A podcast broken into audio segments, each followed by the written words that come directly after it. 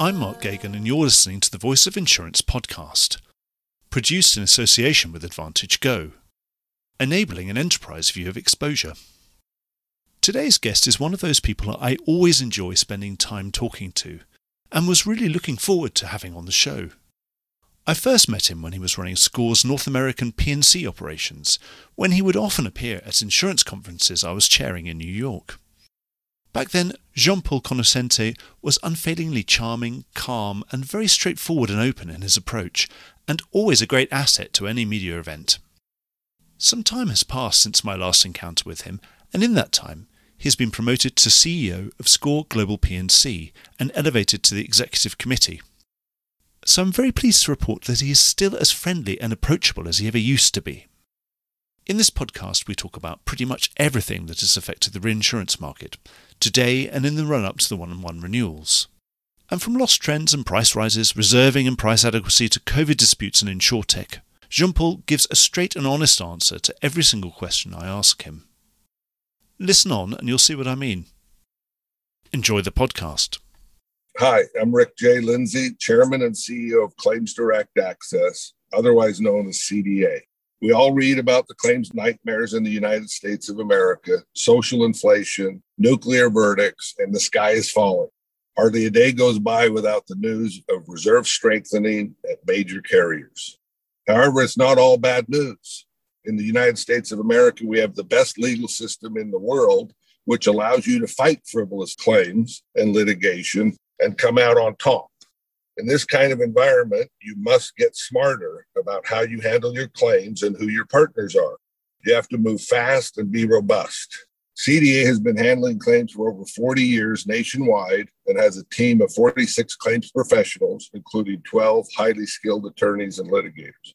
We have handled cases for major Lloyd's syndicates since 1994, as well as US based major carriers, and have closed over 70,000 claims since 1994 nationwide.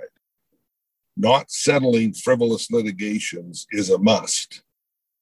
CDA claim service means going the extra mile, handling claims quickly and vigorously with a proactive approach.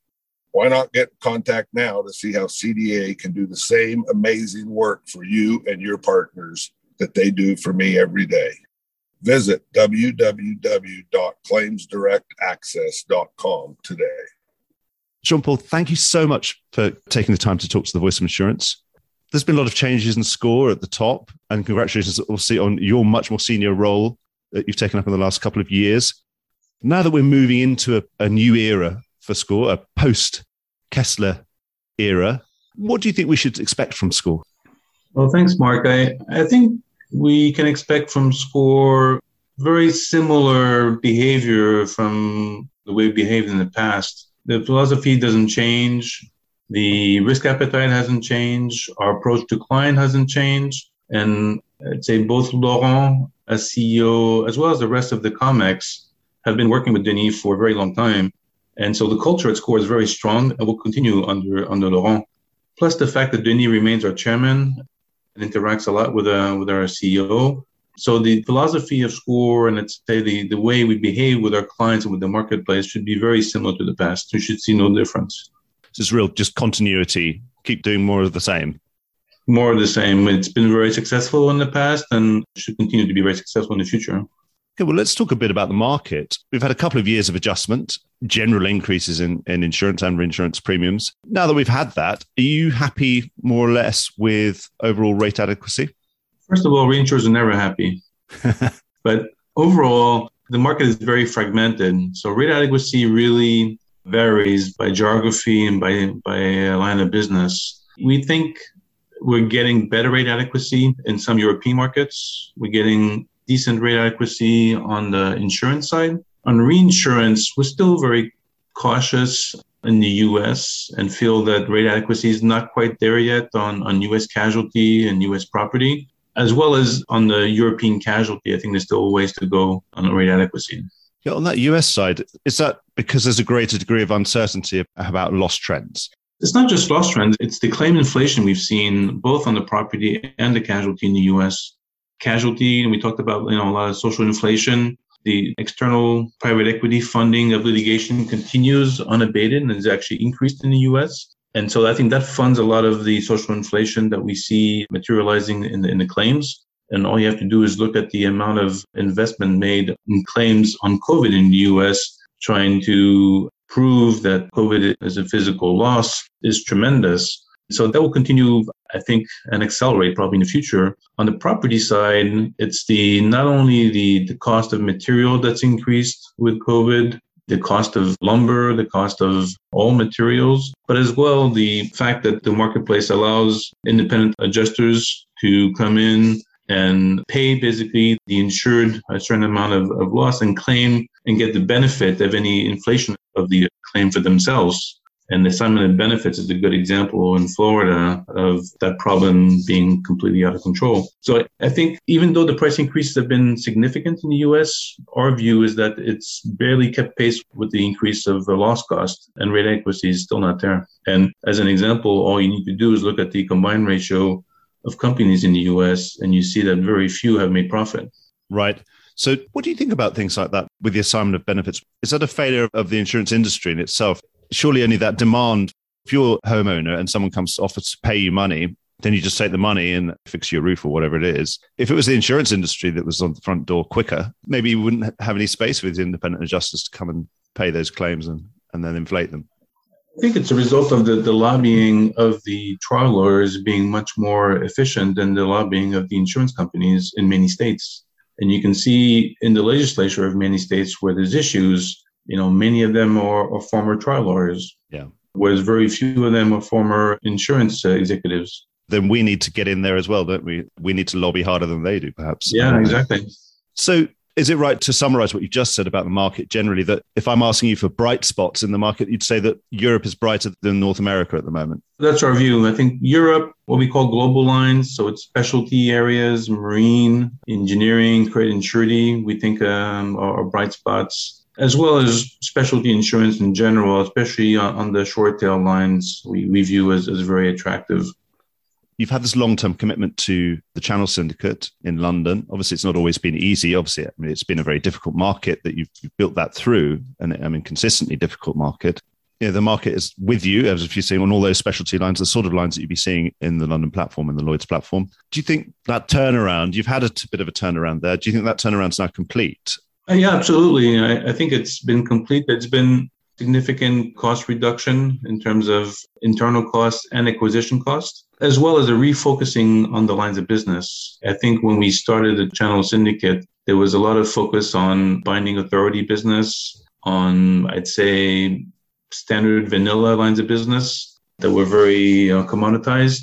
My view is the value of Lloyd's is really much in the specialty lines of business and what we saw when we analyzed our book is we saw the commoditized lines of business were unprofitable, but the specialty lines of business were profitable. And so the refocus and sort of turnaround on channel has also been a refocusing of the book on those specialized lines of business. And we've seen those lines being, you know, very profitable. And so going forward, really what we want to lose, use our, our SCOR uh, channel syndicate uh, is sort of our leader into specialized lines of business. You know, cyber, for example, is led by our, our channel syndicate. Political risk is led by a channel syndicate. Political violence, legal expenses. So sort of very specialized products where we think the, the Lloyd's environment is very conducive to, to those lines of business. So it sort of suits a higher added value and then perhaps you can live with the slightly higher expense sometimes of doing things there. Exactly. I mean, although the, the expense, the acquisition expenses remain very high and remain challenging, yeah. I think that makes it easier. I presume it's still relatively higher cost to do business in Lloyd's than anywhere else. It is, absolutely.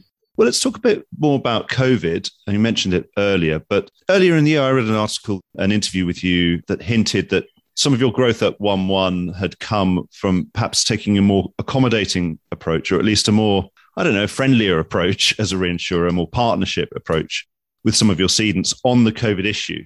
Are you trying to buy market share by being nicer than everyone else? Yeah, I don't think I say accommodating. I think I said partnership. Yeah. And that's exactly what we did is I think nobody in the marketplace really expected COVID to flow as a P&C loss. You know, today at SCOR, we've reserved about 1.1 billion euros of claims and 40% of that is on the P&C side. And so I don't think any of us expected this to be such a, a large P&C loss. So when, when the clients came with their claims, the way they aggregate the claims, especially in the European market uh, on the Cat treaties. Uh, what we did is rather than taking a, an approach of saying this is not a covered peril, we asked them for additional information to try to understand and engage with them to try to better understand their reasoning since we're trying to learn about this loss and understand how as an industry we should tackle it. So I, I think the clients appreciated the fact that compared to other reinsurers who rejected them outright. We engaged with them and actually had a constructive dis- discussion with them. Doesn't mean we're accommodating. I, I, think we still are one of the leads in the European market, and we think it's important that we take a responsible approach to how these claims are, are assessed. And so I, wouldn't say accommodating, but we were definitely engaging with our clients to understand. And when we have a different point of view, we're, we're trying to make them understand our point of view yeah. and then see if we can come to some agreement. So, if we are going to have disputes as an observer, you'd always say, well, they're bound to happen where we're talking about aggregation and, and the definition of an event and, and all that kind of stuff, and, and that's going to happen in excess of loss. Would you agree with that? And do you think some disputes are likely to happen, i.e., reinsurance disputes, are likely to happen in this sort of area? Because they've been set aside so far, of course. I think there's a high likelihood of some losses going to arbitration. And actually, some of the arbitration have already started in some cases. I think the, you know, the main issue is around aggregation and what is an event and what is the cause. And so it really uh, goes back to how each treaty is drafted and what the, the clauses are. In some cases, the difference between the view that's taken by the insurer and the view taken by the reinsurer is so large, it seems unlikely that a commercial compromise is likely. And overall on COVID, obviously you've put up your very large reserves, all IBNR, IBNER. On the US, it looks like that definitely on the casualty side, there are going to be claims or there are ongoing claims and there are plaintiffs ready funded and ready filing in court every week on this angle. From my experience in Europe, or certainly I've focused a lot on the UK in some of my work, talking to claims experts and asking them about this. And it seems to have been, and even I was down at a major conference earlier in the month, and there was a large presentation from a very large global P&C player saying that they, in the UK, they still actually hadn't had a claim on the liability side for COVID. And they're a huge insurer present in, in all markets. So, what's your feeling in terms of the overall reserving? A lot of this losses are, are going to come in in the US, but do you think there's a feeling at some point we might be able to take down some of these European reserves if we're not going to see these things challenged in court? Honestly, I, I think the amount of reserves today between property and casualty are mainly on the property side. Yeah. There's very few, even in the US, when you look at the amount of litigation going on in the US, there isn't that much about casualty. The bulk of them right now are about property losses and about business interruption, yeah. loss of income. And it's very similar in Europe. I think what you said is correct. We've seen very few litigations on, on casualty in Europe and don't expect very many. So I think that the bulk of the uncertainty relies on the, on the property lines of business. Right. If we say this global, we've got this global industry reserve of 100 billion, and we've only seen about 45 of it so far. If you talk to an analyst, that big gap is, is probably in the casualty somewhere because we just haven't seen enough material claims. Well, I think one large line of business where we expected many claims was was trade credit and credit and surety. And because we expected the economy to be heavily impacted and, and many businesses going bankrupt. In reality, we didn't see that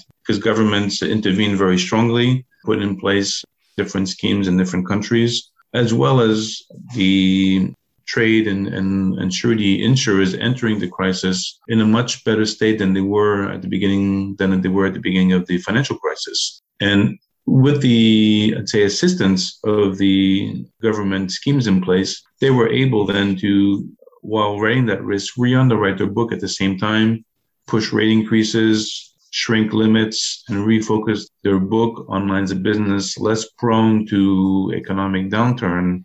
And as a result, the trade credit and surety insurers perform very well. There's been very few losses in reality that have emerged from COVID in that line of business. The question mark is now that the government schemes are, are broadly been withdrawn in many countries, would that wave of bankruptcies happen now? And so was it just a delay of one year or was the crisis averted altogether? And this is where I think the question mark remains. but I suppose they've been able to re-underwrite their book. They've had the benefit of almost like being a property cat underwriter and seeing this hurricane coming a year ahead and knowing to reduce your aggregates. It's quite a luxury, isn't it? That's our view is that even if the crisis does emerge and none of us have a crystal ball, I think the, the portfolio is a much better position than it would have been a year ago. And so the impact should be much more than could have anticipated a year ago. Yep. Something else that obviously, in terms of reserving, before COVID, we are still openly worrying as an industry about potential casualty reserve deficits in the US. And now that we've had all these pricing corrections, do you think that worry has receded in terms of the, we've been able to price our way through any of this problem?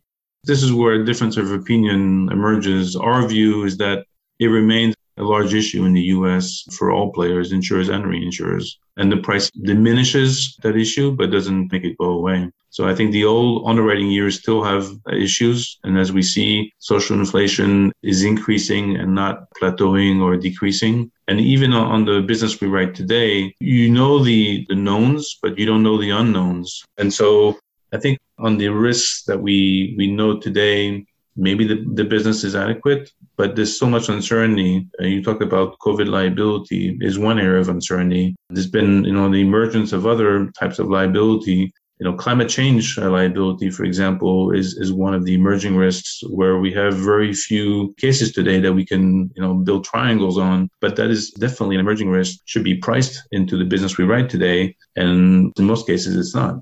That's interesting. We should probably talk about ESG, and I've got that down as something I wanted to ask you about. So, ESG, this has become the sort of three letter acronym of this year. It's just, it really emerged. And obviously, we were talking before about probably would have said CSR, you know, corporate and social responsibility. And now that's emerged into something else. And we're into a situation where obviously environmentalists are pressuring the industry quite very effectively and doing a really good job of kind of holding the industry to account about coal, for example, thermal coal, and getting a lot of commitments out of the industry. We're in this transition period of, say, the next 15 to 20 years we've got a lot of clients out there who probably need cover while they transition. And there are whole economies that are sort of 80, 90% reliant on some of these fuels that we do want to phase out. And we probably all agree now that we want to phase them out. How's the industry going to balance that? Obviously, the need to comply with all the ESG legislation, but at the same time, the need to support those clients as they transition, you know, to much greener technology. Yeah, I think as an industry, there was some level of complacency uh, where I think as an industry,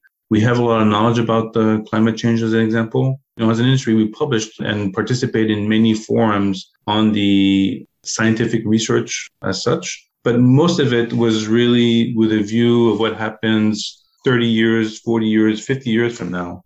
And as a result, I think a lot of the approach has been to assume that climate change was going to be something gradual and since most of the P&C business renews on a yearly basis, that we would adjust this on a yearly basis. I think what we've seen over the past five years is an acceleration of impact of climate change, as well as combined with a globalization of the world economy. And so some losses, insured losses emerging in some countries, in some areas that you would not expect to be such a significant uh, impact to the industry. So the two combined make it such that the climate change has become on the forefront of the industry and not a problem that we need to solve every year for the next 30 years, but a problem we need to solve in the immediate future because if the last five years is a trend of the, of the next five years, definitely the, the way we approach the risk, the way we price the risk is inadequate. So I think there's, there's a much more focus on how to operationalize climate change into our business today rather than waiting for it to emerge and have, you know, two, three, four years of, you know, looking back to, to determine what we should do. So I think many companies, many regulators as well are, are focused on, on this issue. As an industry, we joined the, the Net Zero Insurance Alliance this year, trying to be proactive rather than waiting for the regulators to make up the rules and for us to adapt, is to proactively decide what can we do as an industry to underwrite business with a net zero objective. I think that's going to be we talk about negatives, you know, uh, exiting coal, you know, exiting some of the industries that are bad CO2 emitters. But I think a lot of it is also going to be how can we support industries or technologies that actually provide an alternative So, of course, everybody thinks about solar panels or wind farms, but there's new technologies like hydrogen is something that's quite new and emerging, where we're playing also an active role as a reinsurer in that industry, trying to better understand what are the risks of developing hydrogen plants and, supplying power from hydrogen plants. Another one is, is trying to develop insurance products for example, for forest owners, they can act as carbon sink and rather than, you know, making money by cutting down trees and selling the lumber, could also have sources of revenue from just planting trees and becoming a carbon sink to offset some of the industries that can't diminish their CO2. So I think I think there's a lot of innovation that's going to come from this area, both in terms of technologies as well as in terms of insurance products. You spoke there about this perception of, of a rising trend, and we can probably all agree that the mean is increasing. Of this is of cat events, probably driven by climate change. The mean is increasing, but there's a sense now. For me, it feels very much like the beginning of 2006, where we'd had 2004 with all those cats that weren't, you know, there were more of an aggregate event of you know five or six hitting landfall, and then suddenly you had KRW the year afterwards, and then by 2006 everyone's saying right 2006 we're going to have 30 to 40 billion dollar cat events every year forever, and this is the new normal. And then of course we had 10 years with nothing. We can probably all agree that the mean is going up slowly, relatively slowly, but are you being a bit wishful thinking or a little bit sort of just saying things that suit you as a reinsurer at the moment to say it's going to be like this every year when we know in our own hearts obviously as statisticians as as insurers we know that things will revert to the mean and we'll probably get a couple of clean years every now and again. I think the difference with 2004 2005 2006 is that was focused on i'd say call them model perils or well modeled perils such as hurricanes and we had the same, you know, with European windstorms at the beginning of 1999, 2000. I think the big difference today is most of the, the insured losses we're seeing are not so well modeled perils, and the industry is calling secondary perils. So it's hailstorms that happened in Central Europe in June. It's floods happening in Europe uh, in July. It's, you know, a freak winter storm in Texas it's a derecho in the Midwest, you know, last year. It's the type of events that I don't think the industry understands well or prices well. So I think that's the big difference. I don't think we've seen an increase of hurricanes necessarily or an increase of large Japanese typhoons or an increase of significant uh, European windstorms. What we've seen is an increase of these perils that were not really viewed by the industry of capital threatening perils but have eroded much more significantly than expected the margins of all companies. And this is what's showing that the pricing, starting with the insurance pricing, is inadequate and is not reflecting the new reality of those perils driving significant losses, not to the point of threatening the capital of companies, but definitely threatening the profitability of companies. Yeah. Somewhere else that's a maturing line of business where, you know, losses are really coming in and probably everyone can agree that the rates are not adequate is cyber. What's your view on cyber? Obviously, you're leading cyber through Channel. Ultimately, we've had a, a systemic risk loss in pandemic. I mean, cyber, would you agree it is ultimately, it has an element of systemic because, you know, it's the insurance of, of systems itself. It is literally systemic. How insurable is it ultimately for the big type of loss that may happen here? Obviously, we're dealing with this attritional problem and a quite severe attritional problem. It's frequency and severity, but there's also cat exposure, which we haven't actually seen yet. What's your view of cyber as we're going about this re-underwriting? And obviously, it's a very immature class and it's got to its first market turn. What's your overall view of how insurable it might be on a systemic basis? I think that was from the onset sort of the concern of, of all insurers, reinsurers was, you know, the systemic nature of, of the risk.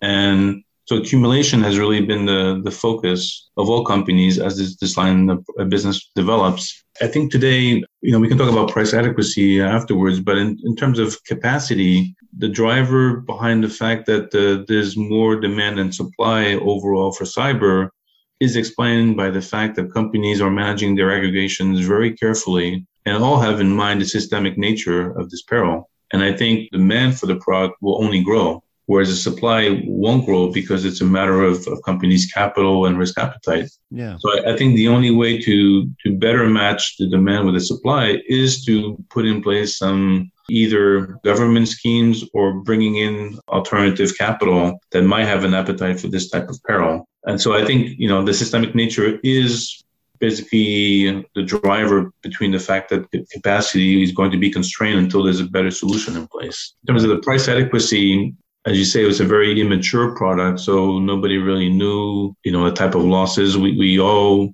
project the type of losses can come through, but there was not a lot of experience to be able to decide, you know, whether the price was adequate or not. I think the difficulty with the peril is also it's a morphing, it's a morphing peril.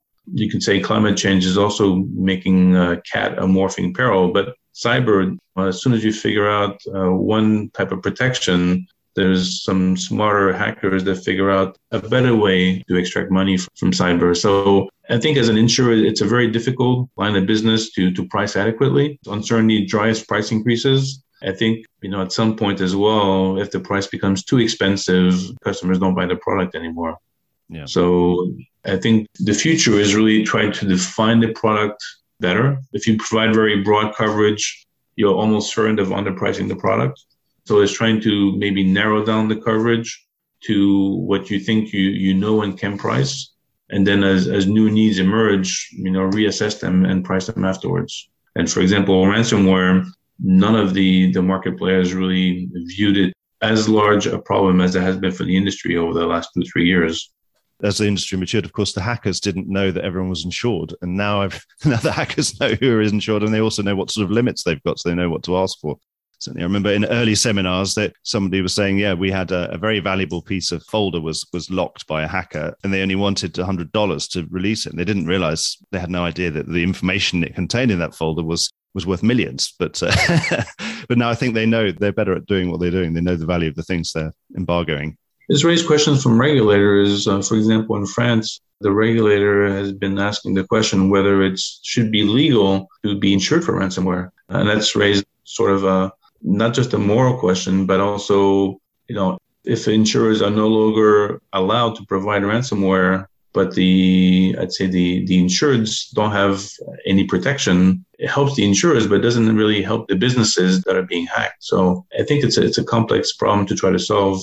Insurers are just part of that uh, environment. It's interesting the way that insurance has always come up against the morality of society. Actually, as it modernized, um, you know, when Cuthbert Heath first did theft insurance, it was a moral outrage in Edwardian Britain because it was just like you're incentivizing people to go and steal things because you're insuring them. You know, and of course we wouldn't think twice about that being a normal standard coverage. And of course, yeah, K and R again has always been slightly left to the side of being a slightly grey area morally for insurance, but always really interesting. So it is interesting. I could probably do a whole program about the way that insurance comes up against morality, but mm-hmm. it's good for you to spot that and to talk about that. It is really interesting. But of course, yeah, I think I'm sure regulators are going to have to accept that this is going to become quite a standard insurance. I'm sure that probably history will be on our side that we're probably doing the right thing. Anyway, but that was a bit of an aside.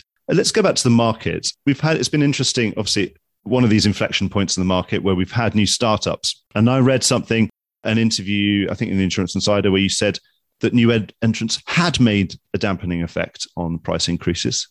So has this class of 2020, obviously they've been much more kind of specialty focused, or whilst they have written quite a lot of property cat to start with, probably as an easy way of getting cash flow in, because obviously you can do it quite lean and you can do it from Bermuda and you don't have to have a huge amount of operations. But their stated intention has been more to get into specialty, for example, which obviously takes longer because you need to hire lots more people and have offices on the ground. That class of 2020, has it started to make any more noticeable impact in the market, in the wider market, since that time that you spoke? It was probably after renewals. Yeah, I think uh, what we see is that they've had the most influence, I'd say, in the US market, primarily in US casualty, but also on, on some of the US property uh, renewals. You know, as you said, most of them has an intent stated that they want to develop in specialty insurance. It takes time to get the license, takes time to hire the teams, and it takes time for the portfolio to ramp up. Therefore, reinsurance is probably a, a way for them to get premium in the door very quickly, pay for expenses, and allow them then to develop their specialty insurance platform afterwards. And so we've seen from them is still a disciplined market overall, but probably more accommodating stance relative to brokers and to clients in terms of commissions on, on proportional business and a view that since the prices on the insurance side are increasing, that should be sufficient for the margin to justify flat or sometimes accept uh, higher commissions. So I think this is where they had the influence, not necessarily as lead lines, but enough of a following line that it sort of put commercial pressure on the rest of the panel just to go along with, with the terms that the markets and the clients were marketing. So it's, it's at the margins where you'd expect them to be, and obviously at the margins where the price action actually happens, isn't it? So yeah. So they were described by many as, oh, they're just a drop in the bucket. But I suppose if your order is one bucket, then the little drop makes all the difference to get it at the price you probably wanted. There's probably, I'd say, a few drops in the bucket, and brokers were very clever enough to leverage that very efficiently. Yeah, brokers are good, aren't they? They're good at all this kind of stuff. Yeah. Going into 1 1, we're going to have continued rate momentum. And if not, do you see a time when, if rates start to taper off, we might go back to consolidation phase within the reinsurance business? I think, honestly, I don't see any driver or any reason for prices not to increase. If you look at property in the US, casualty in the US, we discussed loss trends are increasing.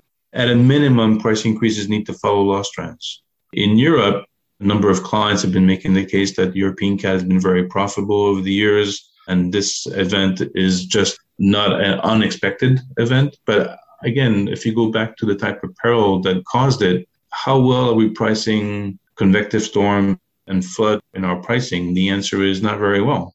And so it's not just the treaties that have been affected that should have price increases. It's all the business because unless flood is specifically excluded from all the business, we should take another look at that peril and make sure that pricing of it is well accounted for in the price we offer. And say in most cases it's not today. I don't see any reason anywhere where there should be stable pricing or price decreases. I think if somehow this supply of capacity is so abundant that it gets to that state, it causes a question of sustainability for the reinsurance industry. Reinsurance industry has not made money as an industry over the past five years. The return generated by reinsurance companies is not to the level expected by investors. You can see, you know, the book value of insurers, reinsurance companies remains very, very low. You know, it's it still has either a zero or a one times book value for most companies. Whereas when you look at other types of industries, have a two, have a three, have a four times a book value. I think as an industry, we have to make sure that we at least have a business model that is able to produce sustainable profitability. Merger and acquisitions is a way to try to uh, postpone that issue. And I think you know many companies are faced with this problem so m&a might be a solution for a number of them i think regardless of what the pricing does at 1-1 i think we'll have m&a in the industry because it's a problem that the whole industry is facing today yeah. And in terms of that dynamic, I suppose throughout the last couple of years, most people have said that it's been your cedents that have been pushing the rate. So you have, particularly on the proportional side, you've just been able to be happy to go along for the ride with them and say, well done, everyone. I mean, we've been asking you to probably increase original rates for the last 10 years and finally now you've done it and we can all benefit from that. Do you think there might come a time when it'll be the reinsurers doing a bit more pushing at this renewal? I think so. But it's been interesting to see the decorrelation between the insurance market and the reinsurance market. If you go back 10 years or further in time, reinsurance was really the driver behind insurance price increases. Clearly, I'd say since 2008, that's not been the case at all. The drivers of the insurance price increases has been the lack of financial income because of low interest rates and the fact that some of the large insurance companies, including Lloyd's, were, were loss making businesses. And so regardless of how cheap or how expensive reinsurance was, they decided to perform remediation on the business. You know, we saw the hardening on the insurance side happening much faster, much earlier than on the reinsurance side. I think now reinsurance is kind of squeezed between retrocession, which has been hardening the past two, three years, and insurance, where you still want to write profitable business, but you're not alone. The capital remains plentiful. But as I said, I think as an industry, we all face a problem of being able to produce sustainable profits, and that should drive price increases. Changing the subject almost completely, we've had an interesting time for being Insurer with all your main three suppliers going through merger permutations and connotations and had the latest iteration of that in the Willis Re Gallagher merger has now been referred to the UK Competition Authority. So in your opinion, do you think Gallagher buying Willis Re is a positive or negative for competition in reinsurance broking? I think having more than two strong brokers is good for, for competition. I think Willis Re, uh, when it was part of Willis, was a strong broker and remains so.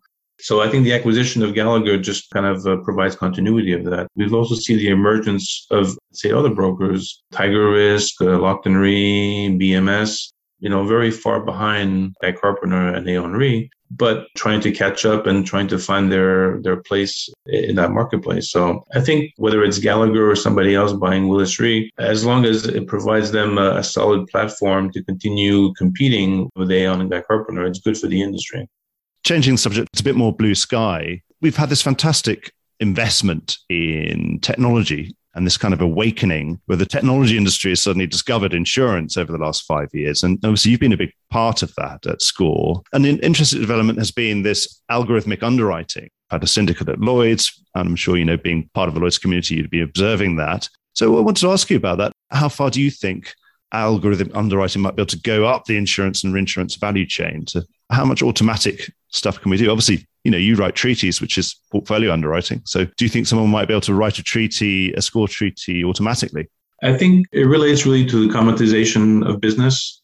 So I think if there's a line of business that's very commoditized, it lends itself well to algorithmic underwriting as long as the wordings are standardized. And that's been a, an issue for the industry for many years the wordings are not standardized is the problem we see with COVID, for example. And so relying on algorithmic underwriting when each wording has a little twist to it that you can't pick up in the algorithm underwriting is very dangerous. I think if you get to a state where all wording is standard, the risks are well understood from both sides as they're described by the, the wording, then you can perform algorithmic underwriting. I think it has a value for types of treaties or, or portfolios that are very vanilla standardized and a type of risk that's very commoditized. But I think before doing so, wordings have to be really looked at very carefully. There's a real danger of trying to automate underwriting if you can't also standardize the wording because you'll be taking on a risk that you think is plain vanilla where the wordings might uh, introduce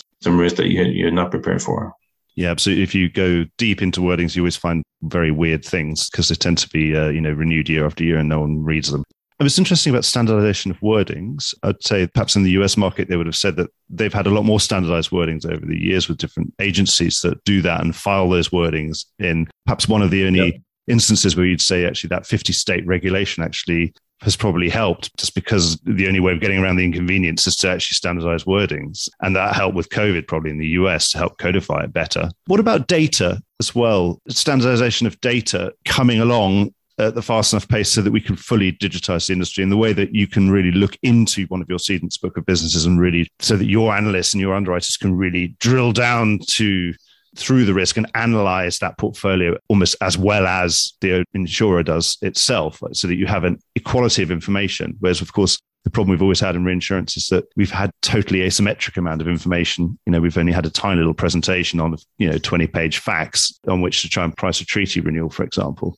I think we're still very far away from that. Part of the problem is, as you said, is a, a symmetric situation between insurers, brokers, and reinsurers. And so, you know, with insurers and brokers having most of the data relative to reinsurers, what is the incentive for them to share all of that data with reinsurers?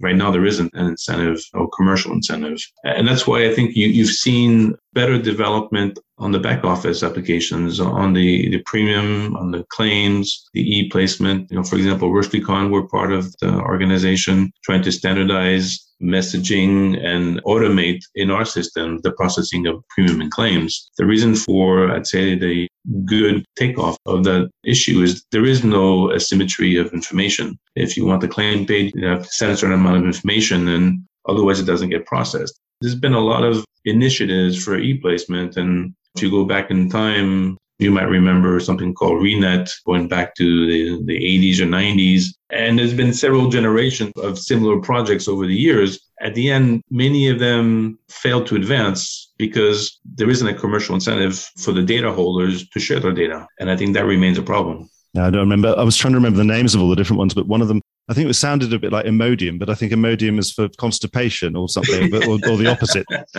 But anyway, was it Iridium? Or anyway, I've been through every iteration of these things, and some of them I trialed myself. I remember trialing something called Broker 2000 back in 1996, and it sounded so futuristic. And of course, uh, finally we've got to PPL it's a cultural thing, really, isn't it? That sharing of data. It's probably we know we've got the ability to share data at the touch of a button, but it's more that you'd say it's a cultural reticence to say this. People still have a cultural understanding that that data that they should keep that data to themselves rather than help share it out to get the insights. And so, as a reinsurer, do you think you should be trying to sell that partnership more to those people to say, hey, if you share with us, you're going to get better insights. You're probably going to get better pricing. We're going to help find problems in your book that you haven't found yourself, and we can really go for it. So, in terms of are you trying hard enough to get people to share and see the benefits of sharing? I would say the more people share, the better it's going to be because they're going to get a view. They've only got a tiny 1% view of the market, and you can help benefit by seeing what the rest of 9% is really doing. I think as a reinsurer, we definitely try to create that partnership. But I think the issue is not just between insurers or reinsurers, it's also between the insurance companies and their insureds. Where as an insured, if an insurance company comes to you and asks, you know, millions of questions, you'll go to another one that only asks five questions. And so I think if you put yourself into the shoes of the customer, you want something that's easy. I, I think the real solution to this is actually the use of external data that can supplement, uh, I'd say, the, the standard information we receive and have a much better view of risk by aggregating this data together. I think in my view, that's the real solution for the industry to have a better view of risk. You know, there's a reluctance. And if you put yourself, as I said, as a customer, you don't necessarily share all that information. But in reality, information you think is confidential probably 80% of it is, is publicly available, depending on the country you live in. And so, you know, if you're able as a company to tap into that publicly available data or licensed data, then you don't have to ask the questions anymore to those clients and you can just build a view of risk yourself. Yeah. That's where we see acceleration happening you know over the past two three years and i think it's going to continue to accelerate uh, in the next two three years so the classic sort of insurtech thing where you, you don't have to ask anyone a question you just ask what their postcode is and that's it and then you give them the quote. They already you already know what type of roof they've got and they what type of turbine they're using or whatever it is. You know all the, you know all the pertinent information. In your view, we've had this five years of uh, tech, and you've been very close to it as SCOR. Out of all these new, obviously great variety of models emerging, and now it's sort of maturing but there's no sign of stopping. We've seen so much funding, and funding is only accelerating now as these businesses mature. Which do you think of these models are going to be most likely to succeed? We've seen you know, sort of MGA, very light models, very kind of consumer focused models, and then full stack insurance models as well. Which do you think of these, or of many of the other models, which are most likely to succeed in the long term? I think we see two types of companies emerging. One that we call clients of the future that start as an MGA and then at some point in their evolution become insurance companies. And I think those companies will likely survive and at some point be bought by bigger companies. So they have a future. I think it's a, it's a short term future with the probably acquisition by a larger player, likely the next five to 10 years. And then you have the types of companies that develop a, specific technology that helps existing processes. So it could be an insurtech focused on, on fraud detection, focused on payment processing, on, on claims processing, on better underwriting of cat perils or other perils, auto repairs. And I think those companies are being integrated by big insurance companies into their systems and making the overall process more efficient. So I think, you know, there was always a question, will companies be disrupted by insurtech like uh, Uber disrupted the taxi industry? My view five years ago, my view today remains the answer is no. I don't think so.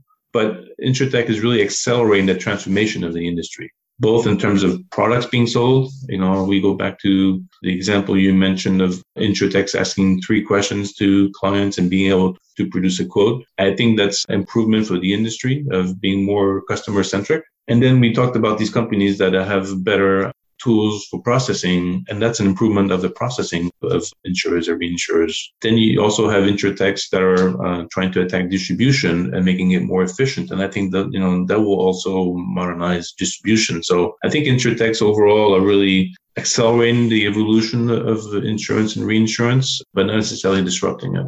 That's great. Jean Paul, thank you so much for giving up your time. I've come to the end of my questions. I've really, really enjoyed talking to you uh, as ever. Good luck with everything. And I hope you'll check in soon and, and tell us of your progress and uh, your happiness or not happiness at rates and everything else. So thank you so much. It's always really, real pleasure to talk to you. Thank you.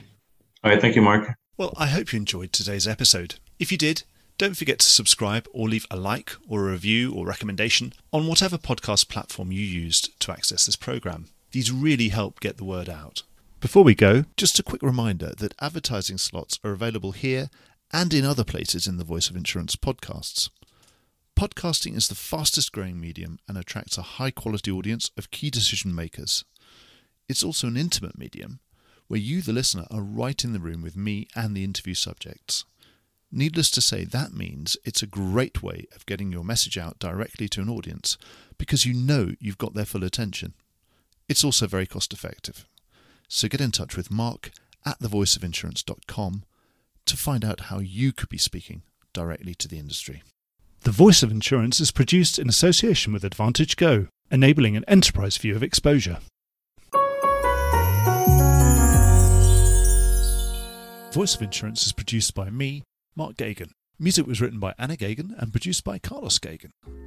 Check out more podcasts and written comment pieces at www.thevoiceofinsurance.com.